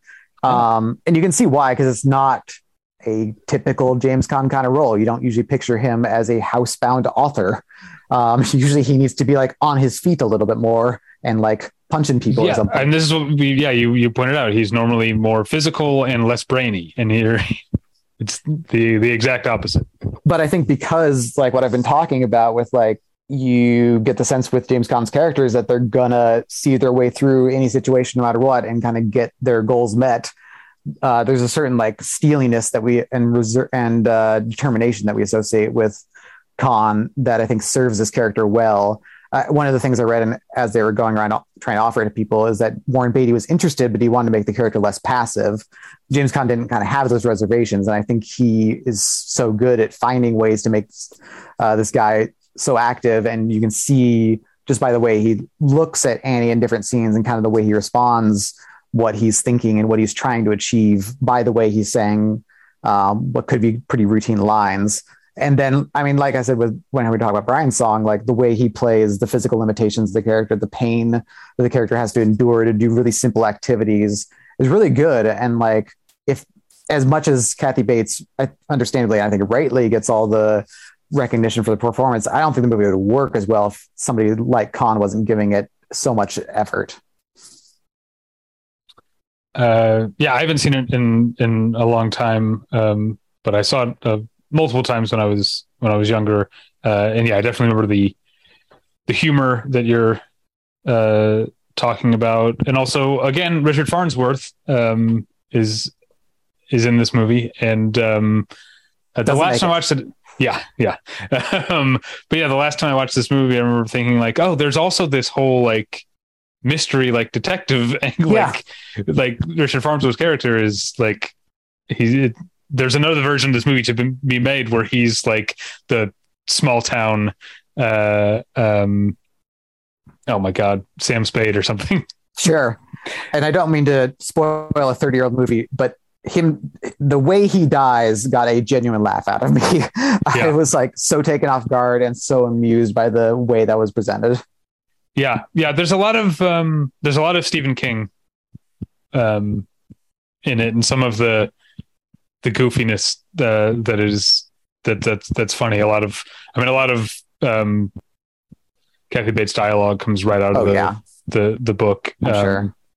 Cause you can't have a character talk like a Stephen King character and not sound a little crazy. At least he's supposed to be crazy. Sure. Um, all right, let's move on. Next up for me is ninety-two. What do you have? Uh, not till ninety-six. So go okay, so uh, nineteen ninety-two's Honeymoon in Vegas. Um, listeners might remember that uh, a, a while, I guess over a year ago, we did an episode of the podcast, just my wife Natalie and I, where we talked about all of the movies that she loved that she made me watch for the first time during the pandemic. Right. And uh, some were winners and some were not. And then Honey, Honeymoon in Vegas is, I would say, mostly in between. Um, but it has, uh, so the premise is uh, uh, Nick Cage and Sarah Jessica Parker are honeymooning in, in, in Vegas. And then James Caan plays a uh, rich guy who's probably a criminal, um, who takes uh, an interest in Sarah Jessica Parker, and uh, it has the, the Indecent Proposal type of like, oh, you sure. know, let me hang, let me take your wife to dinner, or whatever, and then he ends up taking her to Hawaii and everything.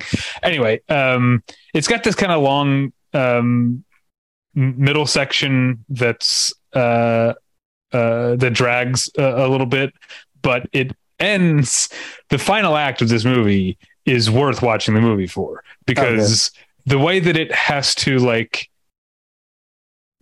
the the pieces it has to move into place to have this finale where they're on the street on the Sunset Strip and Nicolas Cage is dressed as Elvis and Sarah Jessica Parker is dressed as a Vegas showgirl, even though neither of them are those things. Right. um, it, it it's really fun watching the movie getting the get those things into into place. But um, yeah, James Caan is just kind of uh, playing on his. And this is maybe an early version of what we'll see in a, at least one of the probably a couple of the movies where. Um, the fact that he's known, one of his, maybe his most famous role um, is a mobster. That's kind of why he's cast here, is to yeah. be like the Italian criminal guy. Although his character's right. name is Tommy Corman, which uh, is not Italian. So there. Um, okay, so uh, I spent too much time on Honeymoon in Vegas because I want to talk about it. I talked about The Rain People being a major discovery for me. The other major discovery for me, a movie I didn't even know existed, nineteen ninety-three's Flesh and Bone is a mm. great movie. Oh, yeah? The only... I didn't even realize that Steve Kloves had directed anything besides The Fabulous Baker Boys. And I love The Fabulous Baker Boys. Yeah. He directed another movie uh, called Flesh and Bone. It's the only other movie he's directed. Mm. Um, and um, it's uh, it's a small role, or not, I mean, it's James Caan is not one of the stars in the movie. This is a Dennis Quaid, Meg Ryan movie where sure. Dennis Quaid plays a, a, a character, and this is very like it, this almost is a modern, like a, a Western type movie that's set in nineteen ninety-three. Um, Dennis Quaid plays a character who, as a, who was raised by a father who was a career criminal and murderer, and would use his son as a child to assist him in robberies and home invasions and stuff. And so we get a little bit of that at the beginning. It's it's uh, uh pretty horrific. And then we just jump to the present day, and Dennis Quaid is trying to, you know, like his like James Caan and Slither, he's trying to go straight. He's got a job where he drives around supplying vending machines and stocking vending machines at all these like, you know, shit kicker bars and gas stations and, sure. and, and, and truck stops and stuff. And in, in, in the West. Uh, and then he meets up with, uh, uh, a woman who's, uh, on the run from, uh, a not so good husband, played by Meg Ryan. And, uh, at the same time that she comes into his life, his father comes back into his life, and that's James Caan. And, uh, is it a coincidence that those two things are happening at the same time? Is it not? You have to watch the movie to find out. Hmm. But um, yeah, so this is a, a a movie where he's playing again a like small time hood, but uh, I'm not sure. In so many movies that we're talking about, even like when he's we talk about him like you know pushing women around in in in Thief uh, and and and stuff like that, and he's obviously like not a good guy. Necessarily, he's still often a good guy. Here he is playing just full on the villain of the movie, and he's mm. terrifying, and he's great. Um, and he has, when he comes back into the picture, he has enlisted a new, a new helper in his crimes, played by a very young Gwyneth Paltrow. Yeah, Gwyneth Paltrow plays like a uh, uh, a conniving drifter. Uh, uh, like teen, teenager, or maybe she's supposed to be twenty or so. Yeah. Um, fantastic. It's just um, a really uh, great movie and a, and a big surprise for me. And I don't know why Steve Kloves has not, didn't direct more movies. I'm guessing maybe Flesh and Bone was a, a I was flop. Say, probably and, money. It, yeah. Yeah. Yeah. It might've been a flop and, and, uh, and he didn't uh, get the chance to, he had to go back to writing, you know, franchise movies, which is mostly, I feel like he's known for like Harry Potter scripts, right? And sounds good. Steve Kloves. Yeah. But I don't know. Have you seen The Fabulous Baker Boys? Cause I think you, yeah, good. I love The Fabulous Baker Boys. Yeah. Uh, now I really want to see this. Yeah. Well, it's on, uh, well, it's on Prime. I know you're not an Amazon guy. It's also on Paramount Plus. If you have that, that's how I watched it. Well, I do use a family member's Prime account from time to time. Okay. Okay. Um, that's awesome. Yeah. Yeah. Yeah. It's, it's, it's really good. Um, and it's a great, like, it's an interesting role for Meg Ryan at this time, like sure. already established as America's sweetheart. And here we see her as kind of like, she's, you know, she's very likable, but she's also kind of like a, a fuck up and, and, uh, um, you know, you know, living at the, in the, the dregs of society, kind of a bottom feeder type. It's, um, a surprising role for her in that, in that time. Yeah. If I had to wager, just quick glance at the movie's box office, did not do well. All right. Well, nineteen ninety-six, we've got two. Should we start with Bottle Rocket? Uh, sure. Yeah. Um, I haven't seen it in a long time. It's never been my favorite. Well, nothing's your favorite, Wes Anderson. I, I, I mean, Grand Budapest is my favorite. I think I right. for a long time I was saying Fantastic Mister Fox, and I do love Fantastic Mister Fox, but I think Grand Budapest is my is my favorite. But um, and I never saw Darjeeling Limited, but um, oh, that's become one of my big favorites. Yeah. Um, Bottle Rocket, I still get a huge kick out of, and Khan's really, I mean, of course Khan's really good in it, but it's great. I mean, one, he's got a great character name. Mister Henry is a great yeah. character name. Um, and the fact that he's, again, it's like, he's a big deal to a bunch of people who don't matter, which in turn makes him kind of a small deal. And it's funny, like right. how much Owen Wilson talks about how much he loves Mister Henry. And then you meet him and he's just this like ridiculous guy who like has these like leopard print clothes and terrible furniture and it's like tiger tooth necklaces and all this kind of stuff. And like, he is clearly impressed the way all the characters look at him. They're clearly impressed by him, but we look at him and we're just like, this guy's kind of a loser. Um, but Caan can like embrace that while still like displaying enough charisma that you can see why he's gathered all these guys kind of around him. Um, And yeah, I mean, it's a pretty small role for him. And I've read mixed reports on whether he like got along on the set. All right. Like some of the articles are like, he had fun joshing around with Owen Wilson and stuff. And others are like, he just didn't understand what Wes Anderson was going for. And Wes Anderson mm-hmm. wasn't experienced enough a director to kind of like guide a guy like James Caan through the movie. And I know that Wes Anderson originally wanted Bill Murray for the role. So maybe like that played into it, but still like, in any given scene, he's totally magnetic and totally interesting. And the fact that he's fine looking silly for a first time director and fine, like playing this kind of yeah. like, just kind of like mid-level pathetic guy um, is pretty cool and helps uh, kind of juice the movie a little bit. And then the other one in nineteen ninety-six, which I know you watched, I forgot that James Caan was in this because I haven't seen it since it was like a new release sure. on V H S. But I was like on following you on Twitter and I was like, I wonder why Scott's watching Eraser. And like, oh, James Caan's in Eraser. I don't remember. I remember. I do remember Arnold Schwarzenegger shooting an alligator in the face. That's the main thing I remember about Eraser. I'm surprised the main thing you don't remember is the plane, like not crash, but like, I guess Arnold Schwarzenegger's plane escape, because that scene freaking rocks. And actually this movie had been on my list for a while because I've been trying to watch more like classic Arnold Schwarzenegger movies, which I kind of like, I never went through that like thirteen, fourteen year old boy phase of really okay. getting into ridiculous action movies. Um, and I guess I'm just now catching up with myself in that regard. Um, so yeah, Schwarzenegger plays uh, kind of a witness protection program guy whose job is erasing people. And he seems to chiefly erase people by blowing up their house, which he does on two occasions in the first half hour of this movie in order to rescue them from uh, various criminal forces, which is pretty great.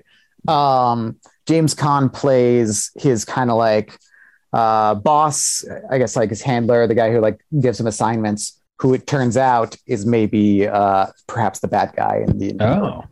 And but because it's James Caan, he's not like the mastermind of this arrangement. He's servicing some political mucky muck um, in order to get some arms deal through the, um, you know, through the world and make somebody money on blowing shit up.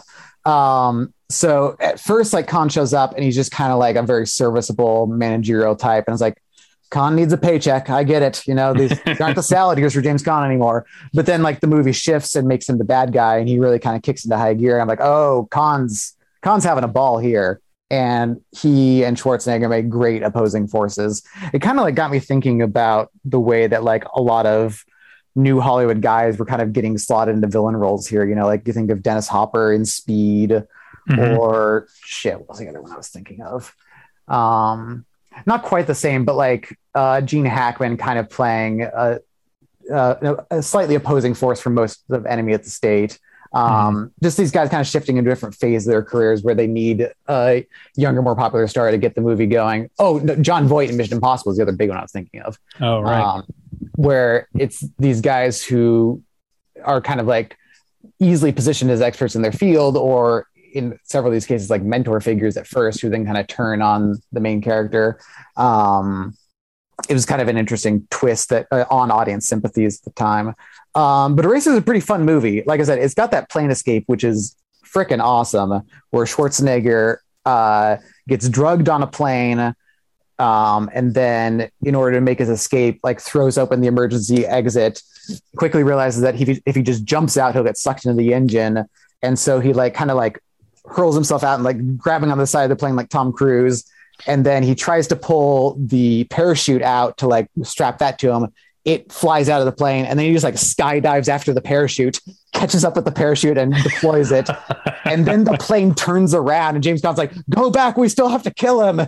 And meanwhile, like the engine's already exploding because some other debris like hit it. And so the plane's trying to ram him and Schwarzenegger's shooting the plane to try to divert it. It's so cool. That is um, very cool. Yeah. That's kind of like the peak of the movie. The alligator shootout's pretty great too. But then it just, the last final action scene is kind of let down, especially after all those. It's just kind of a dock showdown. There's just like an arms deal going down to the docks that mm. Schwarzenegger has to prevent. Um, but there's a lot of really cool stuff in the movie. Um, and Caan makes a really good villain.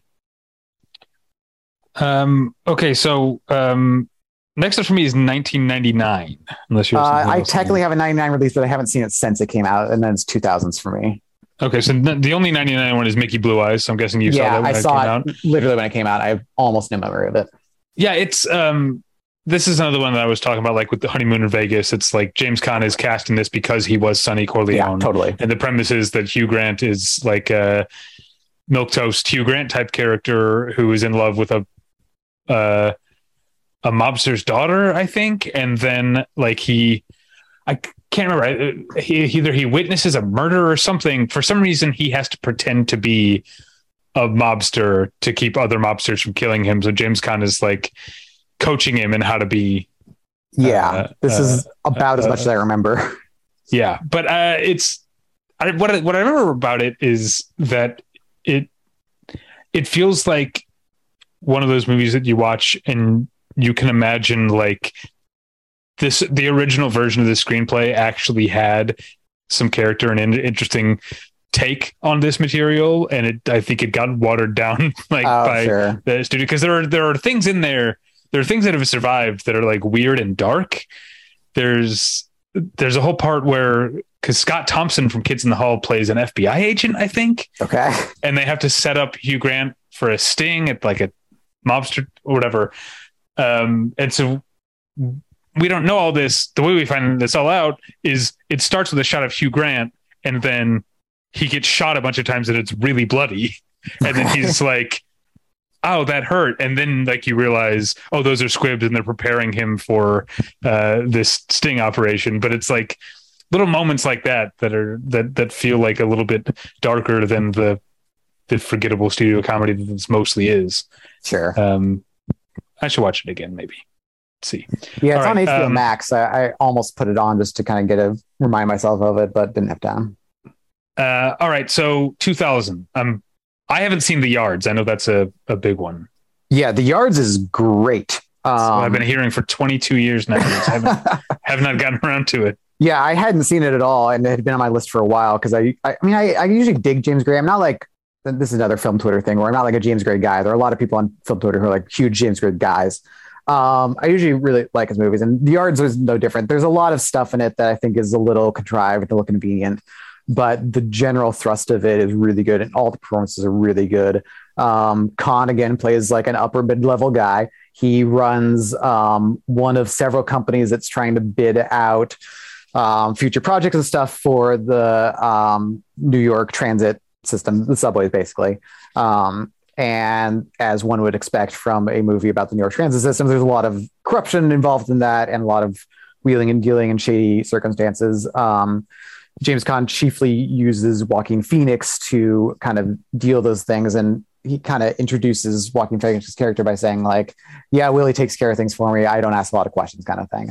Um, and so Caan's interestingly positioned in this place where he's kind of like the face of the business and knows that there's things going on that have to juice it, but doesn't know entirely how to navigate those worlds himself. So there are various times in the movie where he, because, you know, the drama ramps up and things get more corrupt and more dangerous and more uh, tenuous, he has to more, engage more directly with the corruption aspect of it. And he knows what needs to be done, but doesn't always know the way to do it or kind of how it, the kind of careful touch that Joaquin Phoenix maybe employed in doing it. And so he'll be a little more blunt maybe in how he plays it. And it's just kind of like really careful character texturing that both James Gray and James Caan build into the character, um, where he's trying to be a little bit more respectable in the business he's in, but knows he's going to have to get his hands dirty from time to time. Um, And yeah, I mean, it's got a great cast. In addition to Caan and Phoenix, um, Mark Wahlberg plays this uh, James Caan's like sort of nephew um, who's mm. just got out of prison, is trying to set his life right. And of course, well, he gets dragged back in. Um, Charlize Theron uh, plays Joaquin Phoenix's love interest and James Caan's stepdaughter. Um, his Caan's wife and Charlize Theron's mother is played by Faye Dunaway, who's great and sort of like too rarely used by this period in her career in yeah. movies of this kind of quality. And um, Ellen, uh, what am I say? Ellen Burstyn plays um, Mark Wahlberg's mother. So yeah, I mean, it's, it's stellar cast all around and a really, really, really strong script. I think like Bottle Rocket's good evidence that Caan was still trying to work with like young directors or directors who were just kind of coming into their own and was still kind of turned on by interesting scripts and interesting material and was willing to kind of lend a hand, which gets into the other big two thousand release for him, Way of the Gun. Yeah, this is uh, Christopher McQuarrie, who was, I guess, kind of hot shit because he had written The Usual Suspects. And won an Oscar his, for it. Uh, yeah, and this was his um, directorial debut. Uh, and yeah, something you keep pointing out, once again, he plays a guy who is um, a career criminal, who is a uh, trusted top henchman of the main bad guy, yeah, um, played by Scott Wilson, um, who's also in Flesh and Bone, by the way, though James Caan and Scott Wilson never have any scenes together in Flesh and Bone. Um, uh, but he's not, yeah, he, again, he's not the main guy. He's, he's, um, a, he's a grinder, a bruiser who's like, uh, so, and he, as he describes himself, a survivor. This one I've seen many times, and I actually, I actually did watch this again recently. Um, Uh, and he yeah, refers to himself as a survivor because he's talking to uh, Nikki Cat and Taye Diggs, play a couple of, you know, younger people in his line of work that he's like not exactly a mentor to, but is kind of like telling him how it is. And he says, yeah. one, you know, one thing you one thing you know about an old guy in this line of business is he's a survivor. Um, but uh, I don't know. There's a lot of twists and turns in the Way of the Gun, and I don't want to give too much uh, uh, away, but um, he is uh, spent his whole, whole life, you know, taking orders and stuff. And maybe he's uh, angling for a bigger uh, move here, but yeah. I mean, it's, it's not, he's obviously, this is Benicio del Toro and Ryan Phillippe and Juliette Lewis's movie first, but he's probably the fourth main character in the movie after that. I would also say in a big kind of, cast. Yeah. It also kind of gradually becomes his movie. I feel like he kind of starts to take more ownership into the plot. And part of it is, I just think that Ryan Phillippe and Benicio del Toro's characters are so, so thinly sketched that it can only like kick off the movie and kind of get us going. Whereas James Caan just becomes more interesting as the movie goes along. Yeah. And even if he, and, I mean, he starts to get more screen time, but our interest is quickly like kind of captivated by him. Uh, yeah, yeah. He's, he's, um, he's got the most, uh, I mean, the movie is full of monologues, um, but he's got some, some fun ones. Uh, yeah. And I'm trying to dance around like the spoilers of the plot, but there's a reason he becomes more of the main character as, yeah, yeah. as it goes on that I don't want to uh, give away, but I really enjoyed this movie. Watching it now, like twenty plus years later, Um, I, uh, I realized that like the, what I would have been like probably not even eighteen when that movie came out, I probably would have been on the verge of turning eighteen. And I think I thought it was cooler than it is. Sure. But I think the movie is aware that like Parker and Longbow, which is the names that they are, that, uh, Ryan Phillippe and Benicio del Toro go by in the narration. They're never redressed by any name, by any other characters in the movie, even by each other. But uh, in the narration, they're Parker and Longbow. Um, they're like not good guys at all. Well, yeah, I think that's pretty quickly established. Yeah, and I think I thought they were cooler maybe when I was seventeen. Sure.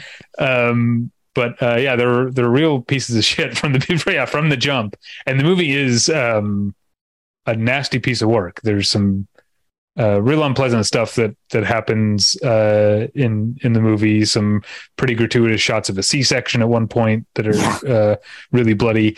Uh, and again, like with you, you mentioned, yeah, first-time directors like Bottle Rockets and the Yard, Bottle Rocket and the Yards. But speaking of movies that landed their directors in director's jail, I mean, The Way of the Gun was not a success, and Christian McQuarrie didn't direct again for a long time until he he wrote Valkyrie and Tom Cruise liked him, and then they made Jack Reacher, and now he's yeah. a big director again. But he, I mean, Christian McQuarrie has said himself that, that he ended up in director's jail because of The Way of the Gun. Uh, and I get it. It's not, it's not, it's not a movie that like gives the people who would seem to like it what they would want, because it's often like obfuscated and it becomes more diffuse as it goes on.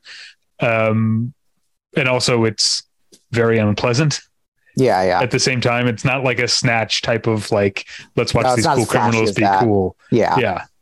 Um, yeah. I mean, I'm kind of glad that he had to like go back into Script Doctor world or whatever and kind of figure shit out. Cause I mean, I, the movie's good, but if he had kept making movies like this, I don't think he would have developed into being as strong a director as he is now, or as yeah, strong. It's not as good as I remembered it being. Definitely. Yeah. I mean, there's a lot of like structural stuff that's really interesting, but what kind of windy plot does generally assemble pretty well. And it's got a great kind of like slow-mo car chase towards the beginning. That's really, I think, well executed. Yeah. Um, yeah. But there's also just so much stuff in it that's clearly just like, I'm sick of being a script doctor. These are all the stuff, things I want to do that no other script would let me do. And so I'm just going to put them in this script. It's just like, it, it's a two hour movie, man. It's not that strong a premise. We don't need like all that stuff at the beginning of them, like donating semen and trying to get through the screening process of like, this is the right. beginning of the movie. We should have more going on here than what's yeah. happening. Um, but there's, there's a lot like, of flashy dialogue. The, the, in yes. the, those early scenes have the flashier dialogue that I think becomes more, it be, it doesn't become more naturalistic as it goes on, but the, the dialogue becomes less flashy and more, more up its own ass, but in a way that I think the movie is self-aware about, you know, like the idea yeah, of, I mean, that, that car chase you mentioned is exactly what I'm talking about, of like, this seems like a movie that would have a car chase in it. And this is Christian McQuarrie giving viewers a car chase that no one would ask for, because it's a car chase at like two miles per hour, yeah. uh, which I, which I like. There's also a fun thing uh, that he does with the transitions in this movie. I don't know when was the last time you saw it, if you remember this. I just watched it for the first time this past week. Oh, okay. So there are multiple parts where like, there's a part where there's the, uh, the girl who who works at the gas station, like her mouth moves and you think she's saying something, but it's actually Juliette Lewis going into contractions, and it yeah. cuts to that. And there's like multiple parts where like Nikki Cat uh, uh, yells, but then it actually turns out it's the doctor yelling because of the wounded or whatever. It's um, those are fun. I yeah. Guess. I mean, there's little cool stuff like that. I, I just found, like I said, the Filippi and Totoro's character is pretty thin. And um, I mean, James Caan was really just, I really like Juliette Lewis in it though too. Hey, I always like her. Yeah. Um, now that I just oh, met her at an award. Oh, show. Really? I was just gonna say yeah. I saw her at the airport once, but you got me one upped. Yeah, I have. A, I could show you a picture of Natalie with her. Um, right on. Uh, yeah, I feel like I was gonna say, oh, um, for all the clever stuff that that Christian McQuarrie does in. Um, The Way of the Gun, nothing will beat my favorite moment in Jack Reacher. Okay. When Jack Reacher is looking for a guy, and all he knows about the guy is someone mentions that he worked at the auto parts store.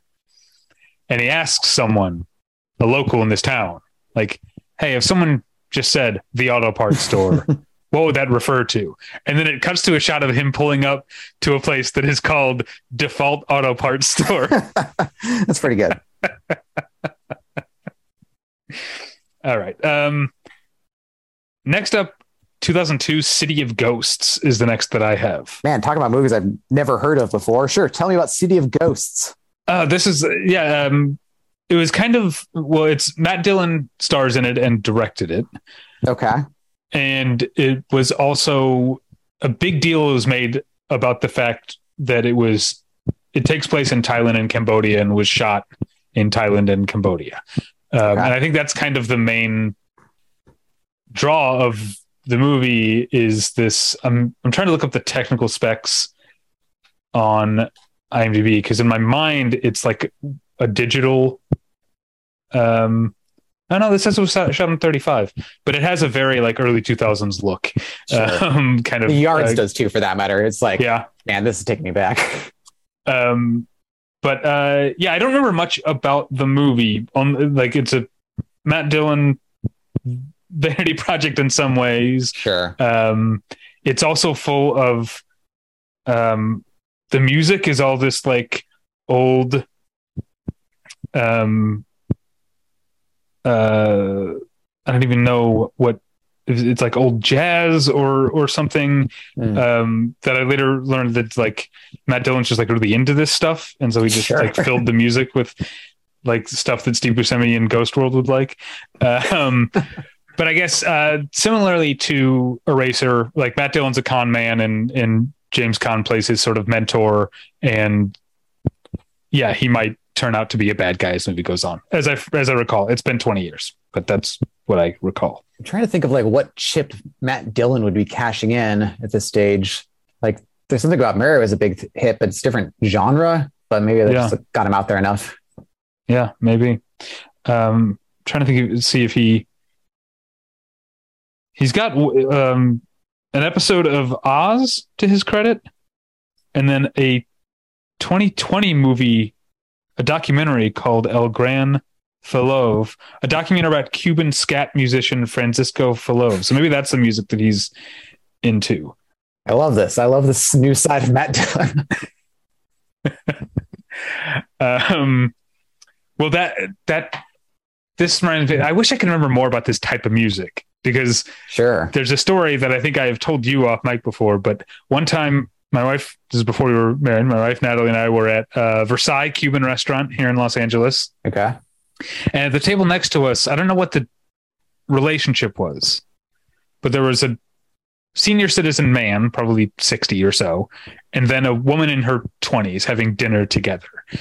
And I think that they met because they are also fans of this same kind of okay. music that Matt Dillon is fans of, because the guy, the older guy, was, could not stop dropping Matt Dillon's name. All his stories were about Matt Dillon. I think he even like specifically mentioned City of Ghosts, like helping pick out the music or something. So he's like Matt Dillon's bud on this specific Cuban music that he likes that is in this movie. This is way too much time on City of Ghosts. Yeah. Did you even tell us, you told us a little bit about the movie. What, what does James yeah. Caan do in this movie? I said he's the mentor to Matt Dillon's okay. con man, and he uh, sort of Eraser style might not be the best guy. I think I, I was too wrapped up in trying to figure out what this movie is to remember you saying that. Um, All right. Uh, two thousand three. Dogville? Dogville? Yeah. Dogville's great. I don't know how you feel about Dogville, but I'm a big Dogville fan. Yeah, I mean, I haven't seen it since it was new, but I, I loved it. Uh, and this is kind of the opposite of Dick Tracy. He plays a gangster, but instead of only showing at the very beginning, he doesn't show up until the very end, right? And he kills everybody. It's the, it's literally the opposite. It's the opposite, yeah. Um, yeah, I mean, it's it's uh, kind of throws my big unifying James Caan theory out the window, because here he definitely is like the biggest guy of all, to the extent that like you feel like he might be either God or Satan personified. Mm-hmm. Um, he's definitely like, it definitely fits into like the force of nature side of Caan that I've also been talking up, where like he comes in and he says they should kill everybody, and that's what's going to happen. Um, but he kind of like lends this everyman kind of fatherly quality to it, where it's like he's he like I say he could be Satan or God, but he's also just like some guy, and he's just talking to his daughter, and they have a lot of weird history, and uh, that somehow gets wrapped in like their views on morality. But he.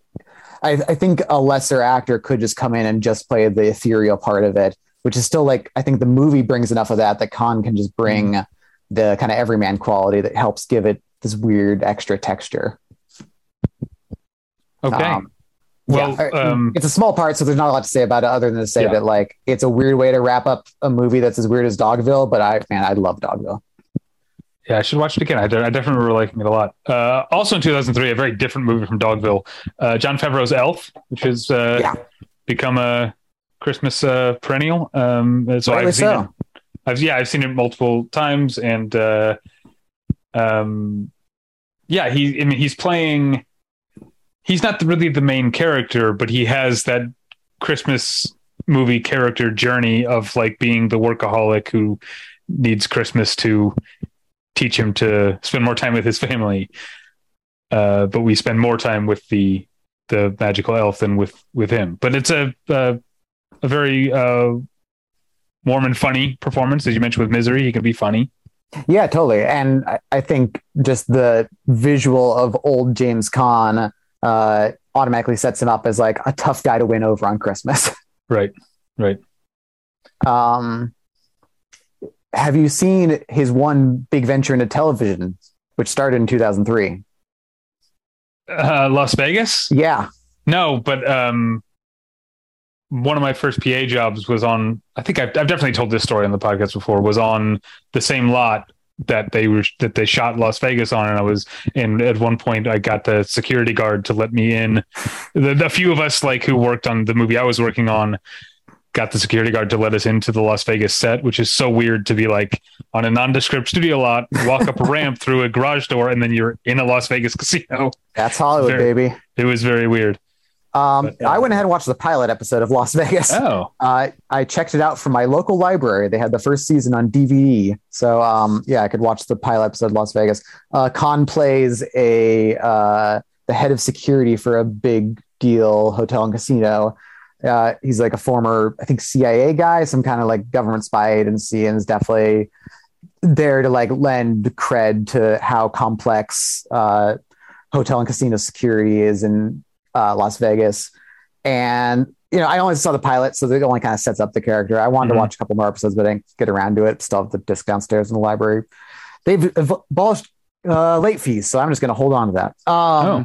But um, yeah, it, you can kind of tell that it's a point in his career where it's like time to take the easy money on T V and kind of play mm-hmm. a consistent character and try to build that out. But that also kind of gives him license to have a little fun. And I mean, it's a very stock character for the pilot because uh, the he's kind of the co-lead alongside Josh Duhamel, who plays kind of his young protege, who, would you know it, just accidentally slept with his daughter. Oh no! um, so there's that kind of tension running through it while they're trying to track down a series of um, people that kind of bring out different elements of their job. But you know, they kind of are also emissaries for the hotel and try to uh, win over various high rollers to come play for them, et cetera, et cetera. Um, it definitely reminded me uh, how boring most T V shows are now, where they have like one plot for like three episodes. In the early two thousands, they were like, can we get six plots into one episode? Let's do that. Um, so there's a lot of plot in this episode, and not all of it revolves around Caan, but um, he has a lot of fun playing the kind of like overly protective dad who then, you know, that naturally kind of feeds into his job of being overly protective of the, the casino. And you can see why there's enough kind of meat on the bones to go for a, a few seasons of effort there. Um, so yeah, that's Las Vegas. All right. Then we've got uh, two Cloudy with a Chance of Meatballs movies, but that jumps from two thousand nine to twenty thirteen. I don't know if there's anything else in no, there for I got, you. I got one more movie in twenty twenty-one, but other than that, I got the Cloudy Chance of Meatballs movies, which um I don't remember him in the second one as much, only because I only saw the once, but I've seen the first one a number of times. And um he has to be like the emotional core of a movie that's pretty much a joke machine, and he can easily sell that, um even just with his voice and the visual of a giant mustache.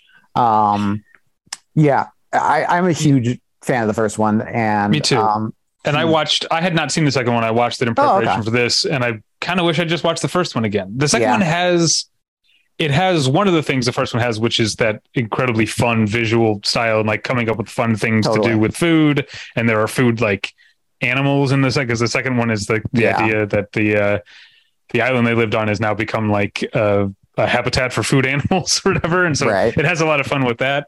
But you mentioned the first one being a joke machine. It absolutely is. The second one, I would say one in four charitably jokes are, are land. It just is not, it's not nearly as funny as the first one. Yeah, I mean, the second one I don't think was actually written by Lord and Miller, where the yeah. first one was, and so it's just kind of like in the model of, but not having like the consistent, persistent inspiration of just constant jokes. I, I remember Lord and Miller talking about making the movie and somebody getting the note from the studio that they're like, there has to be some emotion in this movie. It can't simply all be jokes, yeah. um, which again, James Caan helps lend it, um, yeah. but... Uh, not to the detriment of it being a joke machine, by all means.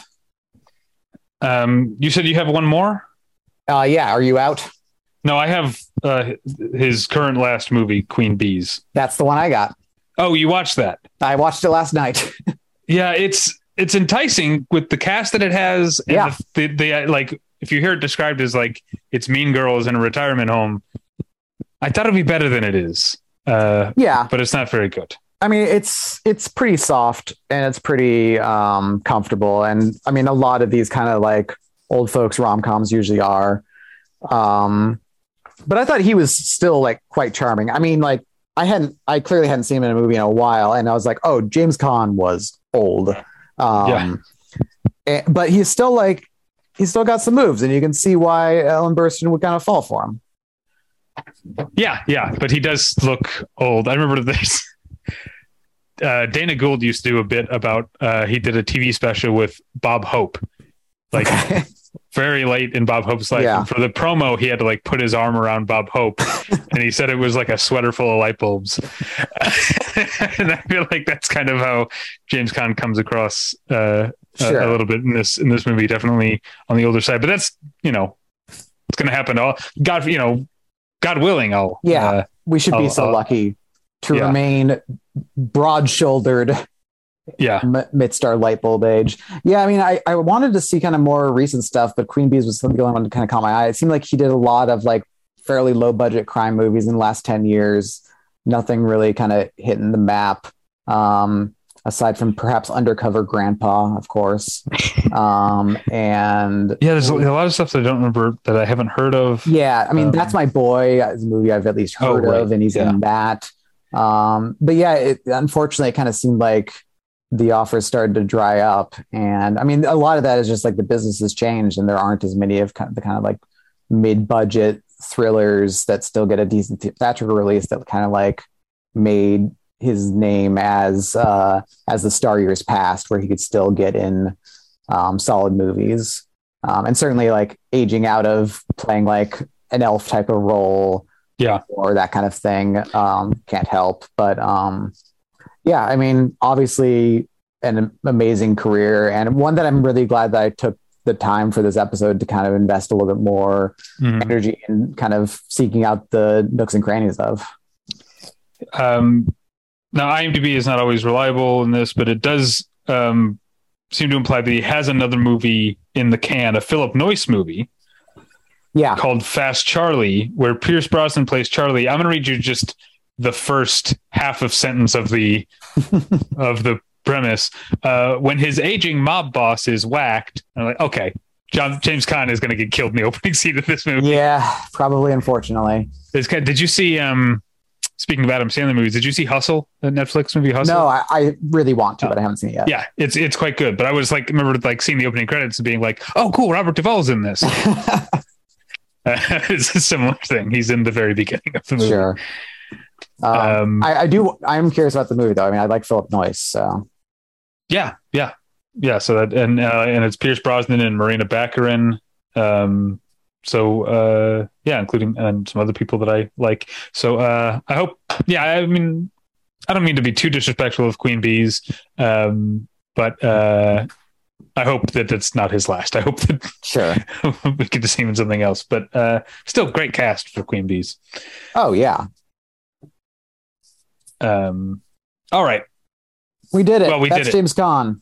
That we yeah we covered James Caan's. That's all you filmography. Need to know. Tell us what major like gems we we missed. Um, but also uh, watch uh, The Rain People and Flesh and Bone. Those are, and The Gambler. If you haven't seen The Gambler, I would say watch that too. Those are some that I had not seen before I did this that I would uh, definitely recommend to people. Yeah, I think the big standouts for me of like new stuff was like The Yards and Hide in Plain Sight were the two that, I mean, I like Rain People a lot too. Um, but um, for the new stuff, um, The Yards and Hide in Plain Sight really stood out. All right. Well, um, other than that, you can find us at battleship retention dot com. Um, you can email us at david at battleship retention dot com. Email me, I guess, at david at battleship retention dot com. And check out my other podcast, the one where I met your mother. That's at battleship retention dot com or on wherever you find podcasts. But also, again, Tyler's GoFundMe. You can find the link Absolutely. to the GoFundMe at caringbridge dot org slash visit slash Tyler and Jennifer Smith. Scott, what do you got? Uh, still locked on Twitter, still on Letterboxd, and I'll be back on the show fairly regularly over the next several weeks and months. Yeah, um, we will see. Uh, but yeah, you are going to be our go-to uh, uh, fill-in. At the very least, uh, we got marked that next profile episode, which is going to be the most energy I've ever invested in anything in this uh, film criticism business. So do you look think- forward to that. Okay. I mean, right now the the um, the record for Battleship Retention episode length is westerns with Mariah at over just over five hours. Um, do you think uh, our next profile, which we're not, should be obvious to people, but we're not saying what it is until the episode comes out, do you think it'll challenge five hours? Yeah, well, if you know me and you know recent film news of the type of people we do profiles on, you could yeah. probably guess. But um, I, I was going to tell you, yes, we need to make sure we're blocking off a sizable chunk of time. We can't do these late starts and uh, be on a night where everyone's tired and needs to be somewhere. It's uh, it's going to be an endeavor for sure. Yeah, looking forward to it. All right. Um, thanks for filling in, Scott. Oh, anytime. This was a pleasure. Thank you at home for listening. Hey, we'll get you next time. Bye. Bye.